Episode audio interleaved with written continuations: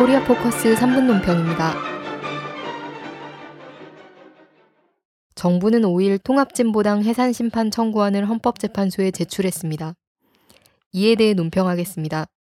첫째, 진보당 해상기도는 지난 부정선거를 감추기 위한 물타기이자 반대 세력에 대한 박근혜 정권의 정치 보복입니다.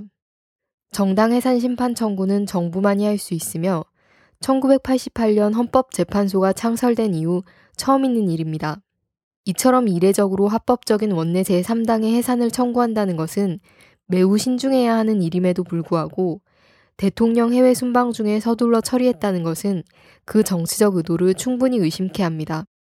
정부는 국무회의 상정, 통과, 전자결제를 통한 대통령 제가, 헌법재판소 제소까지 3시간 만에 모든 것을 처리해버렸으며 진보당의 각종 정당활동 정지와 의원직 상실 청구 신청도 함께 진행했습니다. 즉, 헌재 판결 전부터라도 진보당의 활동을 중단시키려는 것입니다. 정보원 대선 개입 문제는 수개월을 침묵으로 일관하며 사법부의 판단을 기다려보자던 정부가 진보당 해산에 대해서는 이토록 급하게 처리하고 있습니다. 이에 대해 민변 이재화 변호사는 트위터를 통해 법무부가 무리수를 둔 것은 국정원 개입 사건을 물타기하고 종북몰이 전국으로 만들기 위한 것이라고 지적했습니다. 둘째, 법무부가 발표한 해산 심판 근거는 정당 해산의 근거가 되지 못합니다. 김세균 서울대 명예교수는 법무부가 진보당 강령 중 민중의 개념을 문제 삼은 것에 대해 외국에서는 대외적 주권을 뜻할 때 국민 주권이라는 개념을 사용하고 대내적 주권을 말할 때는 people, 즉 민중이라는 개념을 사용한다며 민중주권은 일반 백성에게도 주권이 있다는 것을 강조하는 개념인데 이를 문제 삼는 것은 터무니없다고 밝혔습니다. 서울대 조국 교수는 트위터에서 통진당의 강령은 과거 민주노동당 및 현재의 여러 진보정당의 강령과 골간에 있어서 유사하며 이는 대한민국 헌법이 용인하는 민주주의의 범위 안에 있다고 설명하고 통진당에 대한 평가는 공안당국이 아니라 다음 선거에서 유권자가 해야 한다고 밝혔습니다. 또 위원회 근거로 삼은 이른바 내라는모 사건은 정보원이 터트린 조작 사건이며 실체조차 확인되지도 않은 아로라는 조직과 진보당을 논리적으로 상식적으로도 일치시킬 수 없습니다. 정부가 대선 개입 사건에서 그토록 주장하던 무죄 추정의 원칙에도 어긋납니다.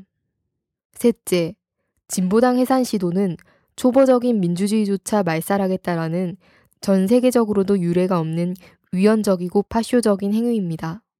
이는 반대 세력에 대해서는 어떤 수단과 방법을 가리지 않고 제거할 수 있다는 유신적 발상에서 나온 행동입니다. 통일문제연구소 백규환 소장은 사람의 자유 가운데 가장 기초적인 것이 정치적 자유인데 일개 선거를 통해 만들어진 권력이 정당 해체를 운운하며 사람의 자유를 말살하는 만행을 일삼는다며 정치적 자유를 죽이려면 이 백규환부터 죽이라고 강하게 규탄했습니다. 노암 촘스키, 홀렁베이를 비롯한 세계적인 양심적 지성인들도 남코리아의 민주주의 상황을 우려하며 진보당 탄압을 중단할 것을 촉구했습니다. 전교조 법외노조와에 이은 진보당 해산심판 청구로 헌법의 민주적 기본 질서에 위배되는 것은 진보당이 아니라 박근혜 정권임이 더욱 분명하게 드러났습니다. 때문에 해산되어야 할 것은 진보당이 아니라 박근혜 정권입니다. 박근혜 정권은 진보당 해산을 청구한 황교안 법무부 장관을 사퇴시키고 스스로도 민주주의를 유린한 지난 대선 부정 사건에 대해 책임지고 물러나야 합니다. 코리아 포커스 3분 논평이었습니다.